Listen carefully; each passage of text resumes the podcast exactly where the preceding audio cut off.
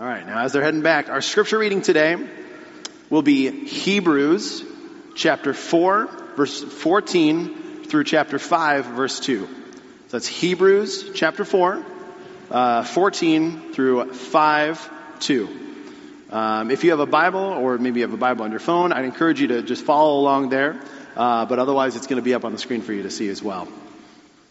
Now, as you are able, would you please stand with me in recognition of God's authoritative word? This is Hebrews 4 14 through 5 2. Since then, we have a great high priest who has passed through the heavens, Jesus, the Son of God. Let us hold fast our confession. For we do not have a high priest who is unable to sympathize with our weaknesses, but one who in every respect has been tempted as we are, yet without sin. Let us then with confidence draw near to the throne of grace, that we may receive mercy and find grace to help in time of need. For every high priest chosen from among men is appointed to act on behalf of men in relation to God, to offer gifts and sacrifices for sins. He can deal gently with the ignorant and wayward, since he himself is beset with weakness. This is God's word. You may be seated. Morning, everyone. If we haven't met before, my name is Paul, and it's it's good to be with you guys this morning. My wife Kate and I and our, our four boys typically occupy the, the back corner of the gym. Maybe you've seen us back there before, but uh, live in Champaign, lead a small group there, and it's it's really an honor to be able to to unpack Hebrews for you this morning. Uh, if you're new to, to church today, if you're visiting this morning, or maybe you're like my family and you've been knocked out with with sickness for the past couple of weeks, let me catch us up to speed on our sermon series that we're currently in. This is the, the third week of our Advent sermon series. And uh, in this series, we're really taking a hard look at this idea of the incarnation. That is the truth that, that God took on flesh. He took on humanity in the person of Jesus. And to sort of examine this high level theological idea of the incarnation, we're kind of we're, we're, taking a look at three distinct uh, aspects of Jesus' life, kind of three portraits of Jesus' incarnation. Last week, Dan addressed the incarnation by, by looking at Jesus' birth. And next week, Shannon's going to take a look at the incarnation by taking a look at Jesus' death. And this week, we're sort of looking at the, the in between. We're thinking about Jesus' incarnation in terms of his temptations, his trials, his testing here on earth. And perhaps it, it strikes you as um, a little unique or unorthodox to think about Jesus' temptation in an Advent series, but I, I, think it's wise and it's appropriate for us. As I was um, preparing this week, as I was considering this text, I was thinking about sort of the, the church calendar that we find ourselves uh, in here in North America in, you know, there's two significant moments in our church calendar. We have Christmas and we have Easter. Christmas, of course, we, we celebrate Jesus' birth. Easter, we, we set aside time to, to think about Jesus' death and his resurrection. But we don't really have a, a day or a season to consider Jesus' life, to consider his temptation and his trials. Perhaps if you come from a Catholic heritage, you you know, Lent is something that is significant to you, but it's not really something that is a focal point in our church tradition. So I think today is, is perhaps an opportunity for us to, to consider an overlooked and underappreciated aspect of the incarnation.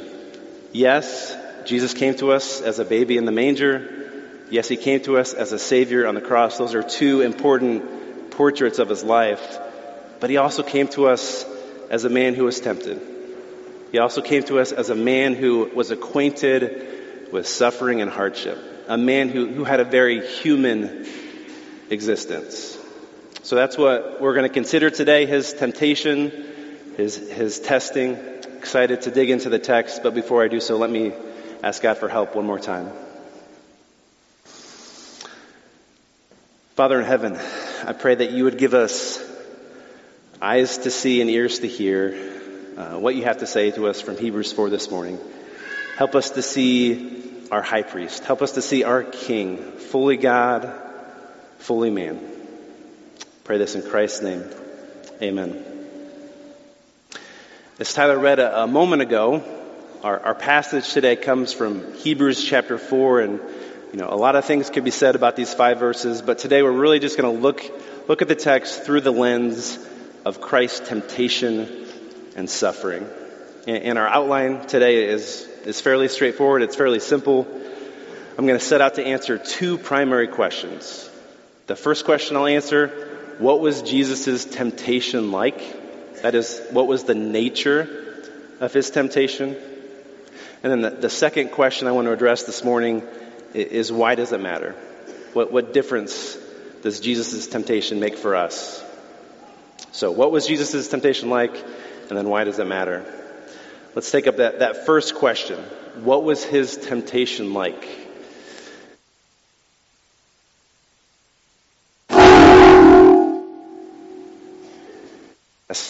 Test one, two. Good? Okay. Yeah. Uh, let's take a look at, at verse 15 again. For we do not have a high priest who is unable to sympathize with our weaknesses, but one who in every respect has been tempted as we are, yet without sin. The temptation that Jesus experienced in his incarnation was just like the temptation that every other human being has experienced. In every respect, the text says, he has been tempted like us. And it's important to note here that the word uh, tempted in the text, it can also be rendered as a, a testing or a suffering. So it, it, definitely applies, you know, specifically to what, what we might think of as temptation, but it, it's also broader and more comprehensive. Uh, it's talking about all of Jesus' trials, all of his weaknesses that he endured. Uh, a couple chapters earlier in Hebrews 2, the author is making a similar point, and he refers to it as the sufferings that Christ experienced as he was tempted. So the author has in mind here a, a tempting, a, a trying, a, a testing of Christ. And what, what Hebrews is telling us is that in Christ, we have one who in every respect has suffered like we have. We have one who in every respect has been tested like us.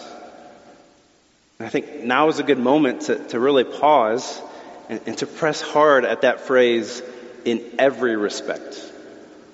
Has Jesus really been tested? Has he really been tempted in every way, in every respect that we have?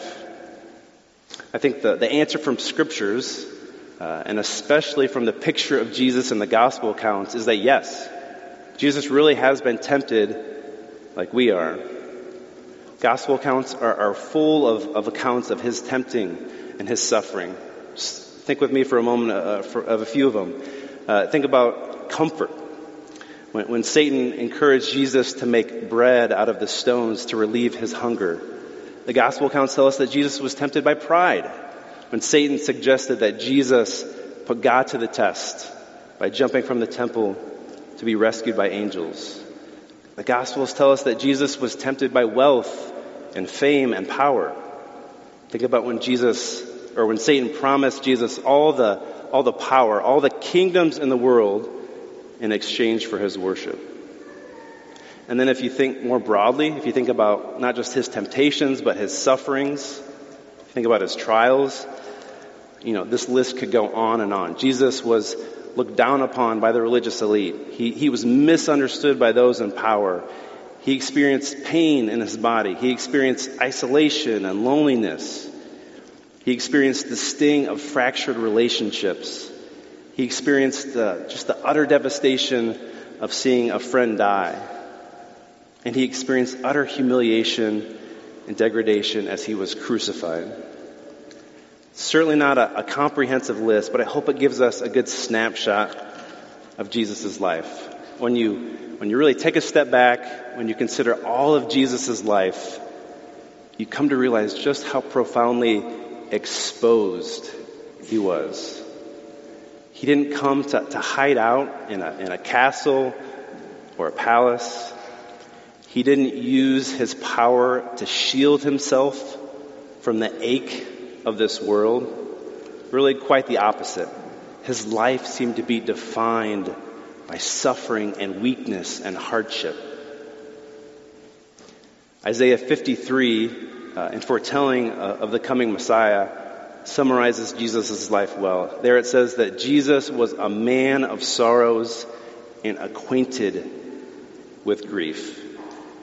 Jesus was defined by sorrow. He was no stranger to the sadness and the grief of this world. So going back to the, the initial question I posed, what was Jesus' temptation like? I think the, the simple answer from Hebrews 4 is that Jesus' temptation was like mine, it was like yours, it was like every human being who's ever existed. But at this point, um, if you're anything like me, if you have a heart like mine, that simple of an answer leaves you squirming a bit. Right? I am, I am so ready, I am so prone to put up guardrails around Jesus' humanity. Like, you know, yes, Jesus experienced temptation. Yes, I'll give you that he experienced some trials, but, but let's not go too far. Let's, let's not kid ourselves, right? He, he walked on water. He was God.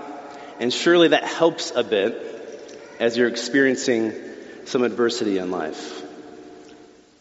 And I think the, the underlying question here, as my sort of gut reaction pushes back against Christ's humanity, is, is this. It's how can, how can Jesus be both fully human and fully God? Wouldn't Jesus' divine uh, strength and power and wisdom take something away from his, his humanness and his frailty? How, how can those two things coexist? And it's, you know, it's an age-old question, right? This tension just hasn't existed in my heart or your heart, but it's, it's been around in the church for 2,000 years. And um, I'm not going to set out in the next 20 minutes to offer any sort of uh, conclusive or definitive answer to understand that tension, but, but I wanted to offer up just a, a couple of thoughts. So, you know, if you're like me and you struggle with this idea of Jesus' humanity and his divinity, here, here two things to keep in mind. The first thing I would say is that um, as Christians, we need, we need guardrails in both directions. It is possible to fixate so much on Jesus' humanity that you lose his divinity. But the reverse is also very true. It's also possible to focus so much on Jesus' divine life that you lose something of his human experience. Church history is full of uh, heresies in both directions. That's why if you've ever um, paid close attention, the, the creeds that we read for our confession of faith always are, are, cautious to push hard in both directions. I was just noticing in our, our creed today, right? Nicene Creed. We believe in Jesus Christ, true God, from true God, and yet also He became incarnate. He was made human. He suffered always pressing it in both directions fully God, fully man. So for, that's the first thing to keep in mind. We need guardrails in both directions. The, the second thing to consider, and I think this is this is really significant, and if you know you take away one thing from today, I, I think this should be it. Um, it's that there are dimensions of Christ's love for you that you will miss out on entirely if you minimize his human experience. If you only think of Christ as Lord, if you only think of Jesus as King, if your only sort of conception of Jesus is his power and his authority and his might, there are dimensions of his love for you that you're going to miss out on. And I'll get into this more in a moment as we consider the implications of Hebrews 4 for us. But, but for now, just suffice it to say is that um, Christ's humanness, it's not a, a secondary theological matter. It's part of his very essence. It's who he is. And it's a, it's a profound mystery, his, him being fully God and fully man. And it sort of boggles our minds. But it's a tension and a reality we have to be cautious not to, not to discard and not to move on from. Uh, Christopher uh, Watkin, a, a, theologian and professor from Australia, uh, came out with a, a, great new book earlier this year. It's called Biblical Critical Theory. And in that book, he's got this fantastic little chapter on the incarnation. And I, I got a quote here. It's, it's a little bit longer in nature, but I think it, it so captures what I'm trying to articulate here this morning. He writes this. He says that when considering the incarnation, there is a temptation for the church to unbalance Jesus' being, either affirming Jesus' humanity at the expense of his deity or stressing his deity such that we lose his humanity. The Jesus who is more divine than human is an authoritative figure who may well command our worship, but who remains remote and perhaps cold, affording none of his tender intimacy.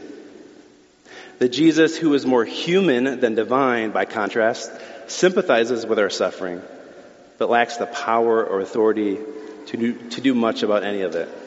The challenge is to keep both Christ's divinity and humanity red hot in our thinking and living. Just love that last sentence there. The challenge for the church is to keep both Christ's divinity and his humanity red hot in our thinking and living. I think he's, he's spot on there. I think he's exactly right. We have to be cautious to keep both, and, and we're going to lose something. It's to our peril if we don't worship and follow the whole Christ. So, I know that those um, couple of thoughts, those five minutes or so, probably don't explain the entirety uh, of the complexity of Christ's nature, but hopefully they give you some food for thought, and hopefully they do justice to the whole picture of Christ that we see in Scripture. Getting back to the, the initial question I asked, what was Jesus' temptation like? Think theological uh, conundrums aside, the, the answer from Hebrews 4 is, is fairly straightforward. In Christ's incarnation, Jesus experienced every possible human temptation and trial. In every respect, he was tempted as we are. He can sympathize with our weaknesses.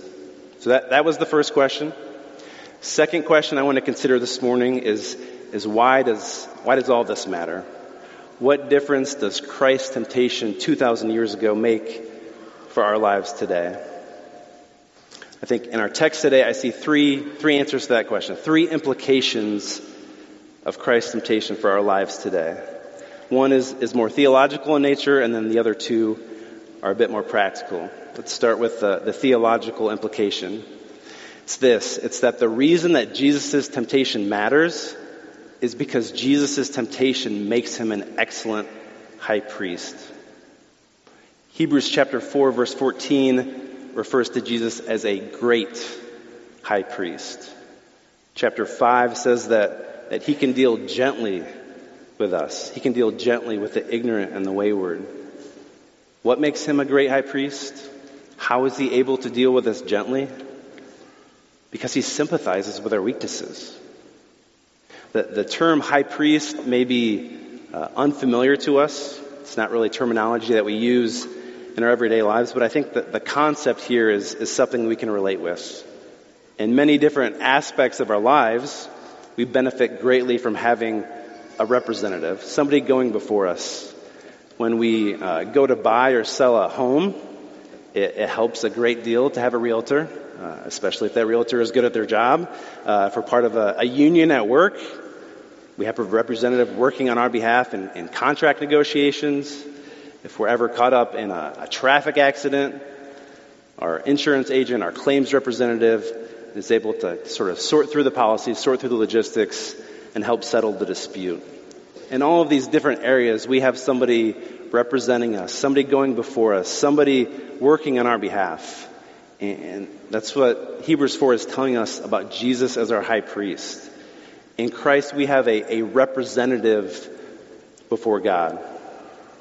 Romans 8 says that, that Christ is currently interceding for us. First John says that Christ is advocating with the Father on our behalf. And the thing that makes Jesus such a great advocate, such a good intercessor, such a good representative is that he is both God and man. In his humanity, Jesus gets us. He understands us. He knows our weaknesses and our temptations and our trials. He doesn't, he doesn't brush those aside.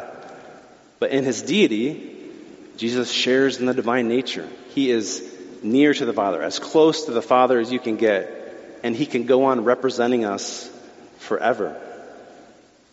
Commenting on this verse, uh, Michael Kruger, a seminary professor out in North Carolina, says this. He says that we need a high priest who can enter heaven and who has been to earth. We need a high priest who can enter heaven and who has been to earth.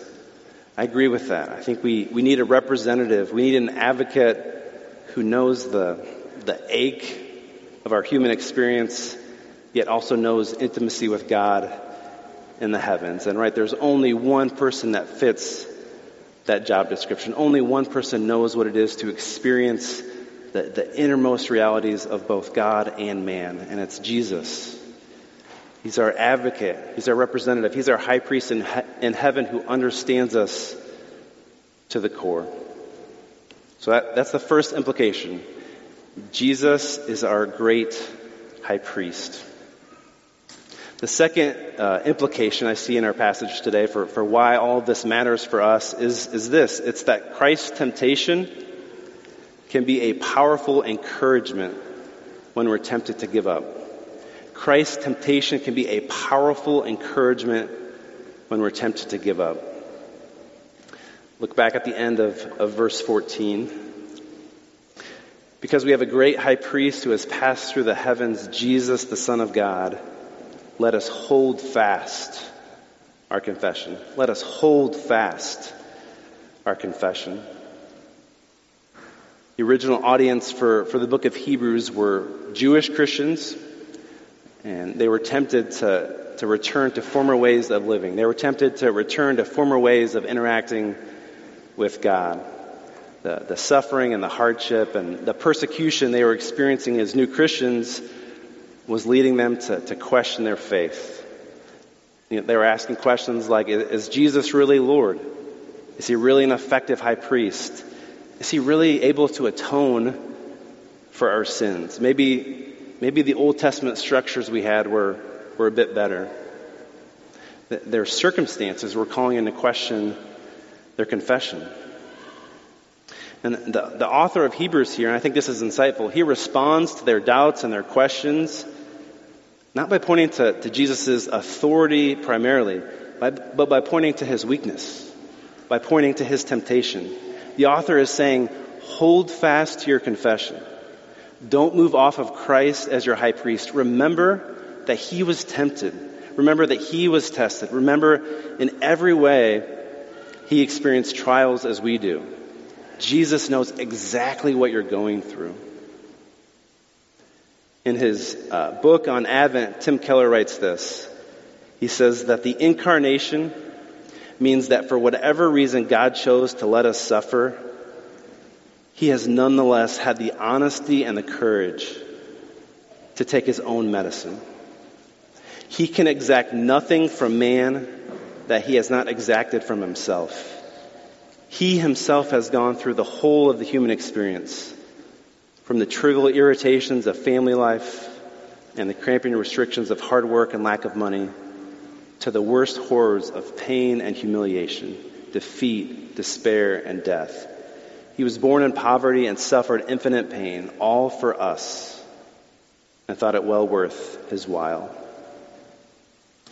This, this truth of, of Christ's solidarity with us, it is, is such a precious thing to those that are suffering. It doesn't answer all of our questions. It doesn't appease all of our doubts, but it does give us an assurance of the heart of God toward us in those sufferings. He knows our pain. He knows our sorrow. He knows our grief because he has experienced it himself. And that reality at times gives us just what we need for the courage not to give up, to not lose heart, to hold fast to our confession. Our, our circumstances and our natural inclination may lead us to believe that, that God doesn't care, that He's moved on to bigger and better things. But, but Scripture says no, that's, that's not true. Hebrews 4 is telling us here that, that His heart is warm toward us in our sorrow. He can help those who are, are tempted and tested because He Himself was tempted and tested. So that was implication number two.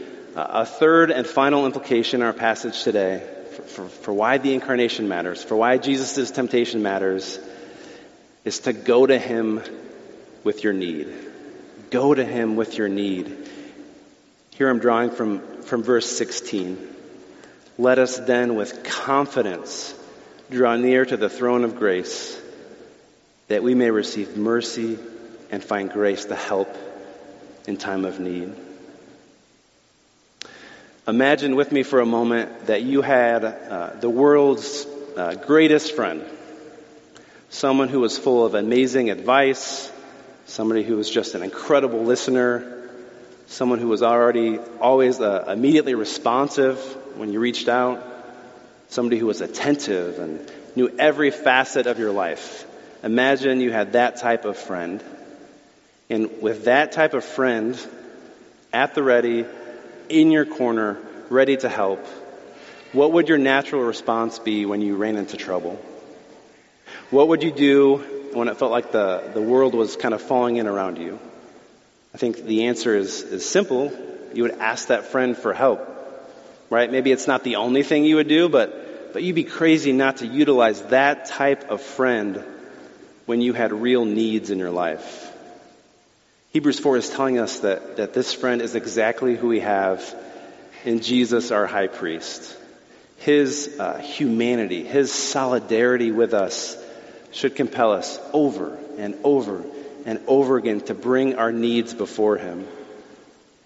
Dane, Dane Ortlund writes in his book, Gentle and Lowly, that if you are in Christ, you have a friend who in your sorrow will never lob down a pep talk from heaven he cannot bear to hold himself at a distance. Nothing can hold him back. His heart is too bound up with yours. If you're like me, you can treat these types of prayers, prayers where you're bringing real need, real vulnerability to the Lord as sort of a, a Hail Mary, right? Like, we're down a touchdown, late in the game, 80 yards to go, might as well, might as well throw it up.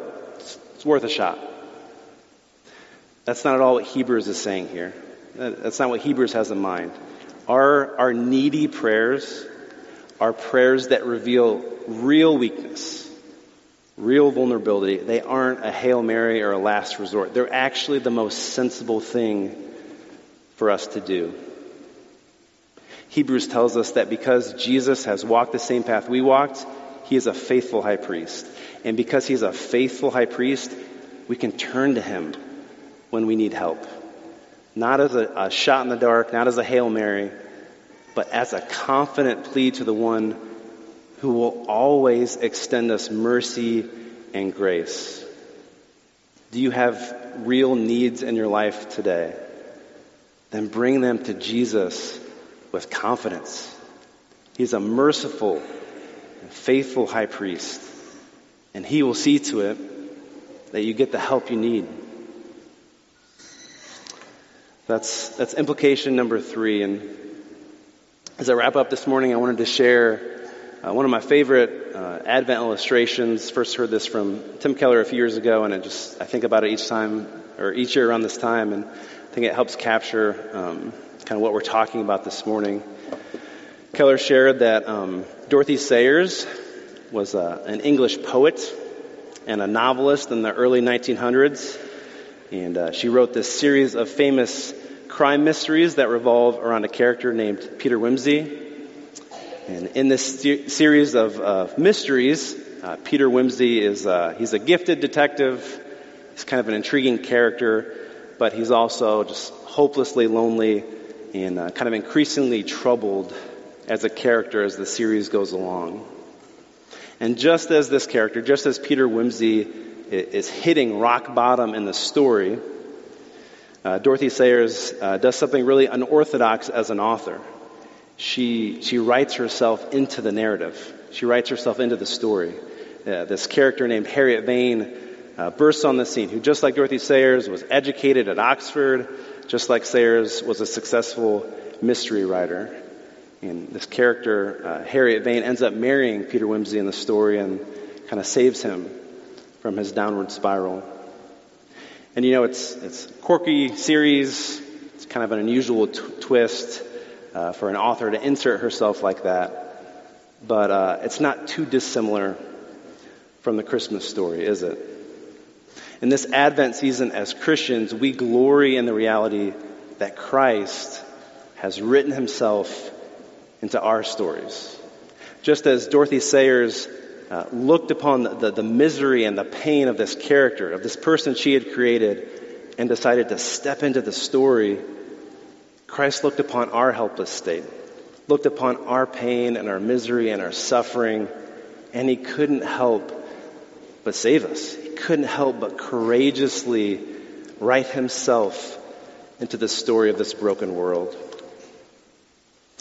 Friends, in all your trials, in all your pain, in all your suffering, Jesus was born to be your friend. Jesus knows your need and to your weakness. He is no stranger.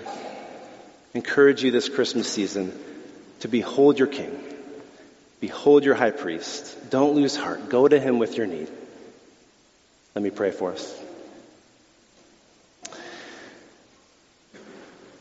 Father in heaven, thank you for passages like this that, that point us to Jesus' humanity, to his solidarity with us.